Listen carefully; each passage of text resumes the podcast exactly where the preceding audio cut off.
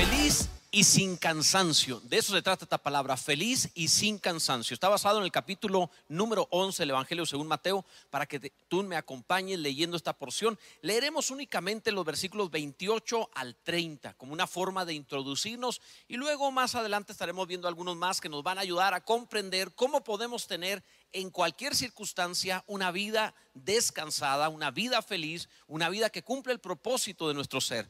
Dice Mateo capítulo 11, versículo 28, venid a mí todos los que estéis trabajados y cargados, y yo os haré descansar. Llevad mi yugo sobre vosotros y aprended de mí, que soy manso y humilde de corazón, y hallaréis descanso para vuestras almas, porque mi yugo es fácil y ligera mi carga, dice la palabra del Señor. Esto es maravilloso. ¿Sabe? Estaba leyendo por ahí una estadística respecto de la Organización para la Economía y el Desarrollo de las Naciones y, y en la cual estaba viendo que el 43% de los mexicanos que están laborando, trabajando en algún lugar, se supone, según esta estadística, que se encuentran en estrés, cansados. El 43% se me hizo algo muy grande, sobre todo también porque tiene muchas horas de trabajo, pero muy poca productividad. Está a la mitad de eh, la productividad de Alemania, por ejemplo, pero al doble de horas de trabajo. Es una ironía, es una locura. Y todo eso por estrés, por cansancio. Cuando esto sucede, sin duda que hay muchos trastornos de salud, trastornos en la familia, problemas que pueden ocasionar no solamente que se produzca menos, sino que también estos trastornos van a producir enfermedades, incluso destruir hogares. Esto se viene dando en todo el mundo y una pandemia obviamente va a incrementar con los problemas financieros, con el encierro, con todo lo que esto amerita, va a propiciar mayores problemas. Por lo tanto, hace falta poder ver lo que la palabra enseña, cómo poder descansar, cómo poder encontrar reposo en el Señor. Y en este sentido, eh, la palabra nos presenta algo glorioso para evitar que incluso hay una especie como de presentismo, le llaman, estar en, el trabajo sin estar produciendo. ¿Cómo podemos evitar todo esto? ¿De qué se trata? La palabra de Dios nos enseña en las palabras de Jesús en un contexto, en un ambiente terrible, en un ambiente en el cual Jesús les había hablado de la destrucción de algunas ciudades que de hecho fueron aniquiladas porque eh, habían llegado al colmo de su vivir. Y en ese contexto de desgracia, el Señor invita a venir a Él para descansar. Les dijo, ay de ti, Corazín y Betsaida, porque si se hubiesen hecho en, en, en- en- Sidón, en Capernaum, en otros lugares, los milagros que se han hecho en ti, hace tiempo que están arrepentidos. Habló de Sodoma, comparándola con Capernaum, los milagros, etcétera. Y Sodoma no pudo tener oportunidad de arrepentimiento porque no tuvo esos milagros. Y en ese contexto de desgracia, les invita a venir a Él para descansar. ¿De qué se trata esto? ¿Qué es lo que está hablando el Señor? Mira, el Señor entiende la problemática de los seres humanos. El Señor entiende cuando el ser humano requiere descanso, requiere reposo, requiere realmente encontrar paz para su alma y sabe que los momentos y circunstancias difíciles le ocasionan estrés a su vivir. Por eso vamos a hablar acerca de esto. Lo primero que quiero que veamos es que para descansar debes alabar a Dios. Para descansar debes alabar a Dios. Dice el verso 25 de este mismo capítulo, en aquel tiempo, respondiendo Jesús dijo, te alabo Padre. Señor del cielo y de la tierra, porque escondiste estas cosas de los sabios y de los entendidos y las revelaste a los niños. ¿A quién le estaba respondiendo Jesús? Dice el pasaje, respondiendo Jesús dijo, te alabo Padre. O sea, esto es muy significativo porque en medio de los ayes, en medio de los problemas, porque dijo, ay de ti, Bethsaida, ay de ti, Corazín, ay de ti, Capernaum, en medio de esas sentencias y de esos problemas, en medio de pandemia, vamos a decirlo así, el Señor presenta un eh, alabar a Dios. ¿Qué es lo que debemos hacer? ¿Cómo descansar? ¿Qué haces en las circunstancias difíciles? ¿Qué haces en medio de una devastación tan grave como la que estaba anunciando el Señor? Lo que haces, y, aunque parezca locura, alabar a Dios. De eso habla la palabra en medio de los hay. Alaba a Dios y vas a descansar.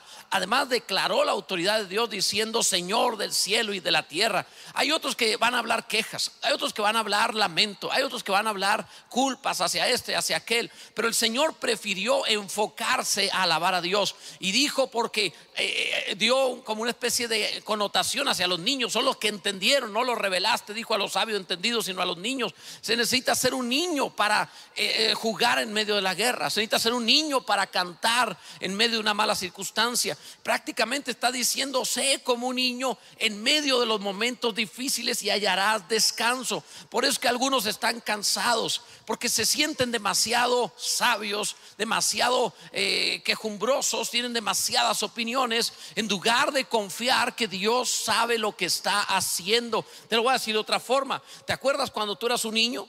Cuando tú eras un pequeño no te ponías a pensar qué ibas a hacer para comprar alimentos, no te ponías a pensar cómo ibas a pagar la luz o el agua, el teléfono, no tenías que preocuparte al respecto del tráfico ni qué iba a suceder cuando salieras al día siguiente. Tú estabas tranquilo porque sabías que tus padres se encargarían. Eras un niño que confiaba y podías dormir tranquilo. Por eso el Señor dice, en medio de los hay, tú puedes descansar si lo entiendes como un niño, si confías en que Dios está a cargo también de esto.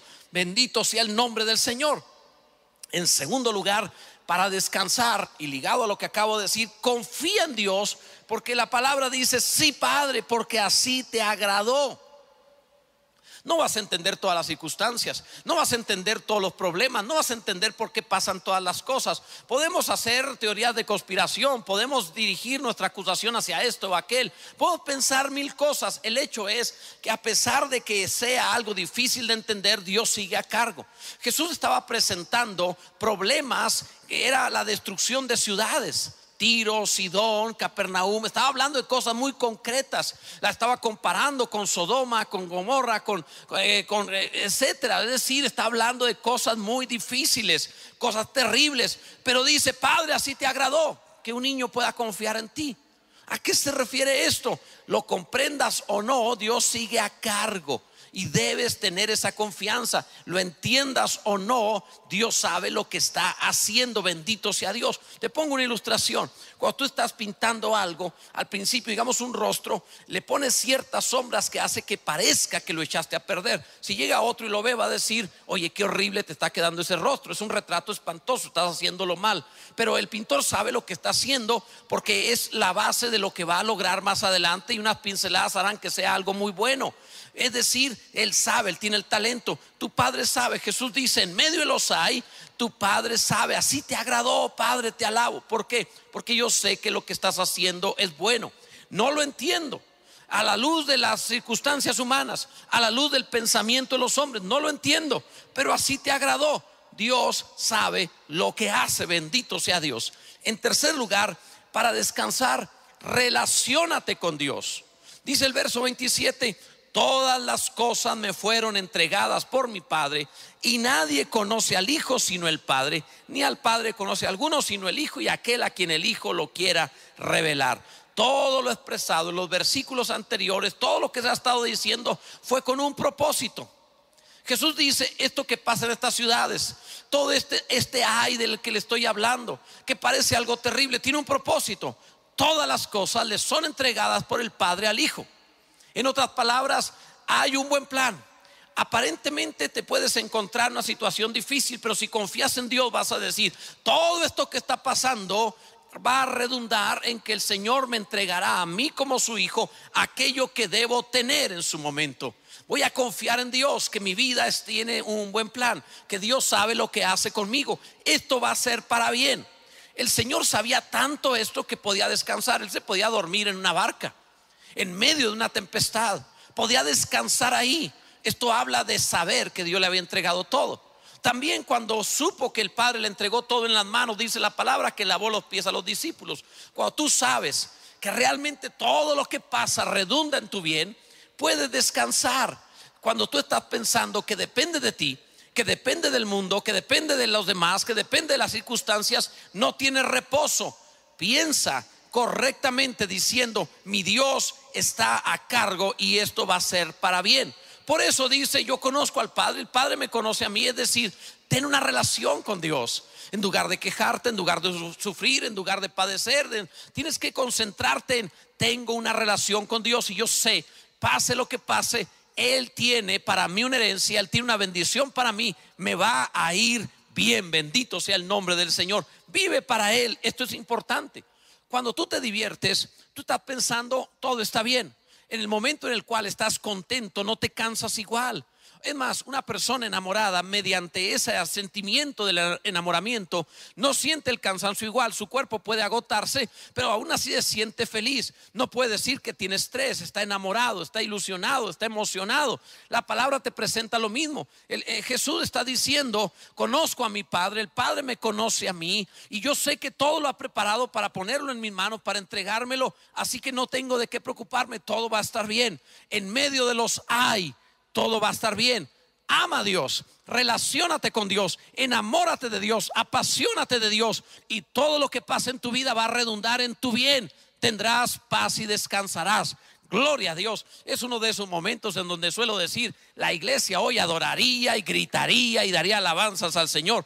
Bendito sea el nombre del Señor. Deberías aprenderte esto para vivir en vacaciones permanentes. No te cansarás, estarás bien. En cuarto lugar, para descansar, ven a Dios. Esto también es sumamente importante. Para descansar tienes que aprender a venir a Dios. Dice el verso 28, venid a mí todos los que estéis trabajados y cargados y yo os haré descansar. Un versículo por demás conocido.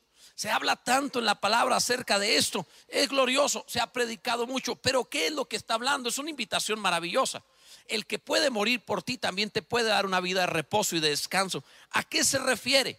Se habla, se refiere a que cuando la olla de presión está en el peor de los momentos, a que cuando llegaste al punto en el cual dicen no resistiré un momento más, no tengo fuerza para otro día. Cuando llegas al punto en donde pareciera que te vas a rendir, es en esos momentos donde la invitación llega a tu vida. No es un consejo religioso no es simplemente la idea de alguien que quisiera desearte tu bien. Se trata de quien puede darte descanso verdaderamente y transformarse en tu reposo en verdad. Si tú te encuentras una situación así, si ha llegado estrés en tu vida familiar, laboral, económico, físico, salud, lo que sea, este es el momento.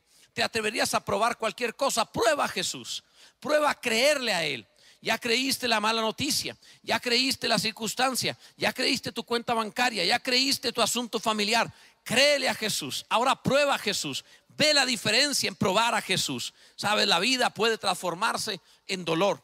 La vida puede transformarse en afán. La vida puede transformarse en estrés y en crisis. La vida puede transformarse en una queja permanente y te amarga y te llenas de ideas y empiezas a pensar solo de una forma negativa. Y de pronto todo es negro o gris y no tiene sentido y parece no hay propósito. Y vives solamente para sobrevivir. Cuando la vida se transforma en eso, tú no sabes hacia dónde ir. Es ahí donde viene la palabra de Dios. Puede descansar. Ven a Jesús, dice él mismo. Ahora quizá tú digas, yo no estoy pasando eso. Yo estoy viviendo bien, yo no me encuentro en esa situación. Qué bueno, gracias a Dios. Pero abre los ojos. A lo mejor tu vecino sí tiene ese problema. A lo mejor tu compañero, tu conocido, aquel otro que está cerca de ti, un familiar.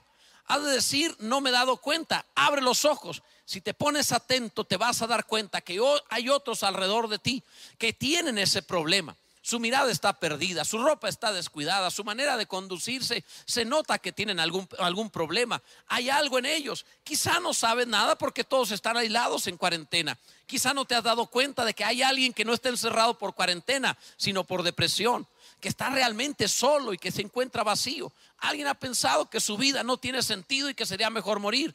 Quizá tú estás bien, pero alguien necesita que le digas, ven a Jesús, si puede descansar, si hay solución a tu vida, si hay remedio a tu problema, si puedes recuperarte de esta. Y de hecho lo vas a hacer, bendito sea Dios. Solo pon un poco más de atención a ello. Jesús trae descanso.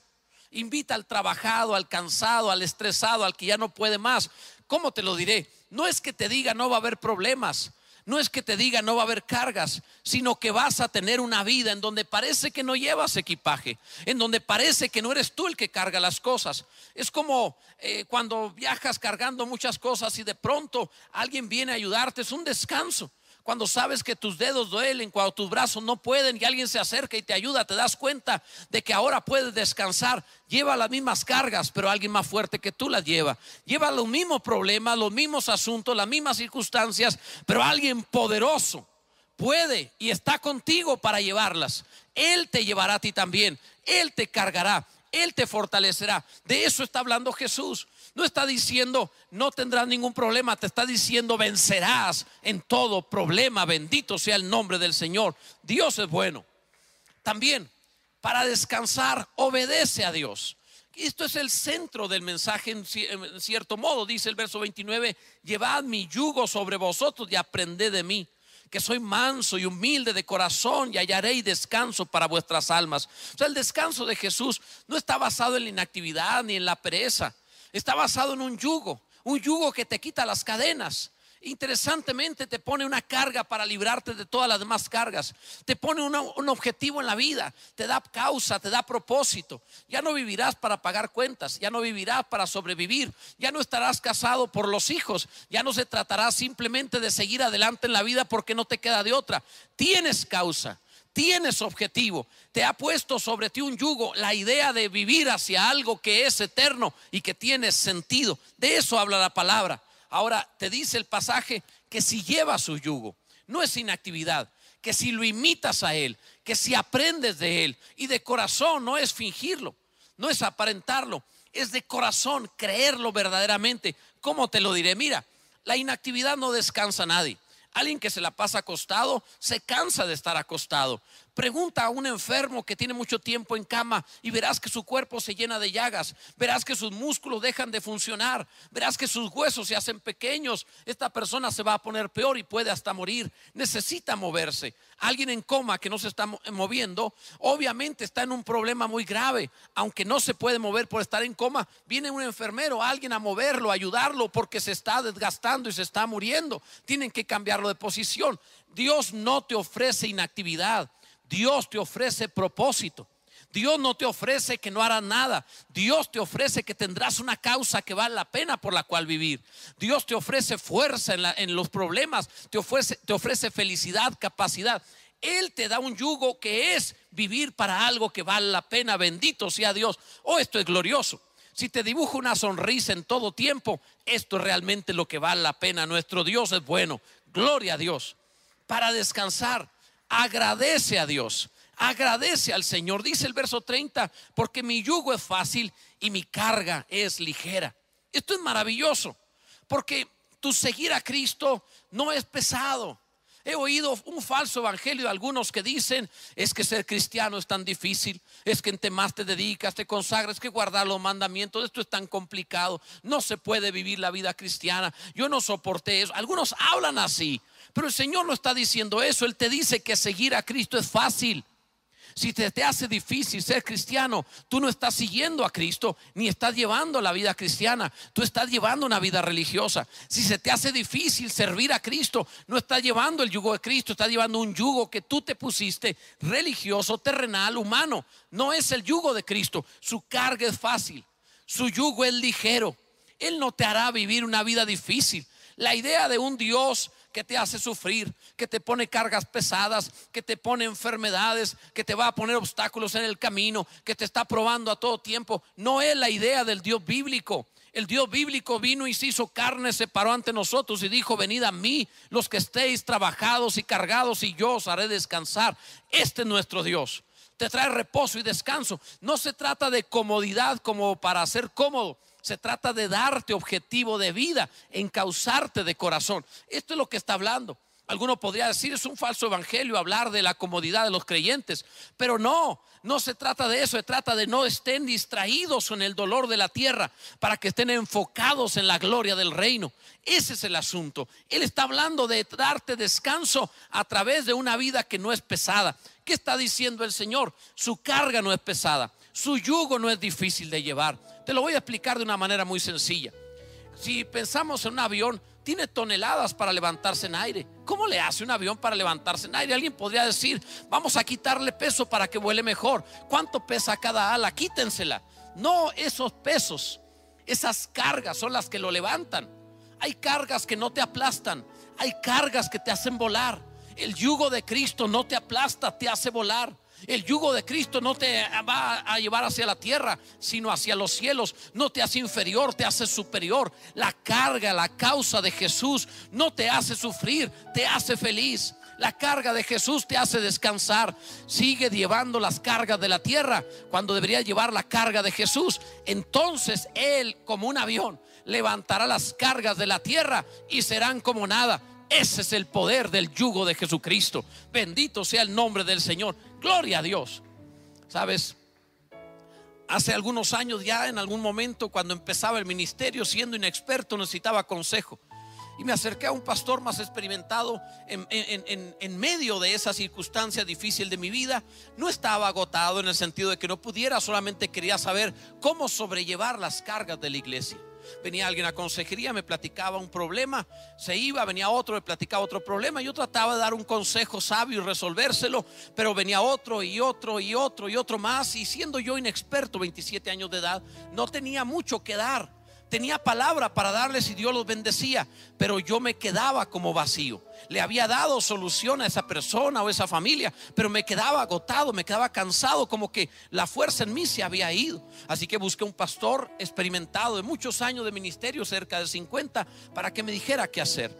Y al, al contarle mi experiencia, después de atender a uno y a otro y a otro, me siento sin fuerza.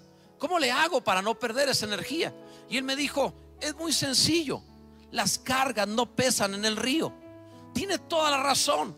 Esa palabra me ha acompañado por muchos años porque me he dado cuenta que efectivamente no importa la carga, no se trata de dejar cargos, cargas, se trata de llevarlas en el río de Dios. Cuando estás en el Espíritu de Dios, las cargas no pesan. No importa quién viene y qué te cuenta. No importa qué enfrentas o qué situación estás enfrente de ti teniendo que resolver. No importa con el Espíritu de Dios en el río de Dios, las cargas no pesan igual. Bendito sea el Señor. Este es el yugo de Jesús. Este mensaje tiene como propósito invitarte a ti para que no estés llevando una vida difícil, para que lleves una vida fácil, no sin problemas, pero fácil en los problemas, glorioso. No te dice que no enfrentarás cosas, te dice que puedes ser feliz, que puedes ser descansado, repito, como de vacaciones. En vacaciones no estás inactivo, haces muchas cosas, pero te sientes descansado porque te diviertes. La vida en Cristo es sumamente feliz, sumamente alegre y vuelvo a decirlo, si te parece complicado, no estás llevando la vida cristiana, estás llevando una imitación terrible de algo que no es ser cristiano. Mi invitación para ti hoy es que vengas a Cristo a descansar. Ven a traer todo tu peso, toda tu frustración, todas tus cargas, todas tus quejas, todo lo que parece que no puedes. Y dile, Señor, me arrepiento de algo en todo esto. Me arrepiento de haber intentado llevar mi yugo, mi propia vida, mi propia carga, lo que yo quise a mi manera. Me arrepiento de ello. Ahora, Señor, con todo mi corazón, te ruego que seas tú quien ponga sobre mí su yugo y tu carga. Es el momento. Hazlo en este instante. Te invito a orar de esa forma donde te encuentres. Si tienes la posibilidad de cerrar los ojos, mejor. Pero ora a Dios y dile, Señor, de verdad que necesito descanso. Ayúdame, ora conmigo, Señor. Quiero descansar en ti. Quiero reposo en ti. Ni siquiera te digo que resuelva mis problemas. Solo quiero, Señor, que tu fuerza se viva en mí, que tu gloria esté en mí, que lo enfrente lo que sea en tu poder, en tu gracia, en tu favor que tenga, Señor, tu yugo en mi vida. Que esté llevando tu carga. No quiero ponerme cargas que no vengan de ti. No quiero llevar yugos que no provengan de ti. Me suelto en tus manos, Señor. Estoy convencido como niño que tú estás a cargo de mi vida y que todo está cooperando para hacerme bien. Que ya tienes preparada mi recompensa y que esto que está pasando, esto que sucede, está también dentro del plan para heredarme. Gracias Dios, gracias Dios. Gracias Señor por Jesucristo. Amén. Si tú te atreves, si lo has hecho, si has orado así, te cambia la vida. Lo sé. No soy alguien sin retos. He enfrentado muchos retos en mi vida. No te imaginas cuántos. pero todos esos retos que he enfrentado en mi vida han sido emocionantes. No se ha tratado de algo que me aplaste, han sido retos enormes y muy alegres, muy emocionantes, muy divertidos, porque en Cristo se puede, es posible. Te está invitando a que tu nombre tenga renombre en los cielos. Te está invitando a que no vivas por el pan de cada día, sino por la gloria de la eternidad. Si has hecho esta oración, si tú te has hoy anotado entre los que confían en Jesús, es el momento también para que ahora seas parte de una iglesia. De momento, quizá por causa de la cuarentena, tendrás que hacerlo de forma virtual. Síguenos en las redes, pero también quizá podrías, una vez que esto termine, congregarte con nosotros. Si así es posible, hazlo. Si estás en una ciudad donde tenemos iglesia, acompáñanos, búscanos. Porque esto que oíste es una pequeña, una probadita de toda la gloria que la obra de Dios, la iglesia ha puesto para ti en el Señor. Así que acompáñanos en ello. Gracias por haber estado atento a esta palabra. Pásala a alguien más. Tú conoces un familiar, un amigo que está cansado. Llévale esta palabra. ¿Qué sabes tú si lo salvas? Hasta de quitarse la vida. Que Dios te bendiga en Cristo Jesús.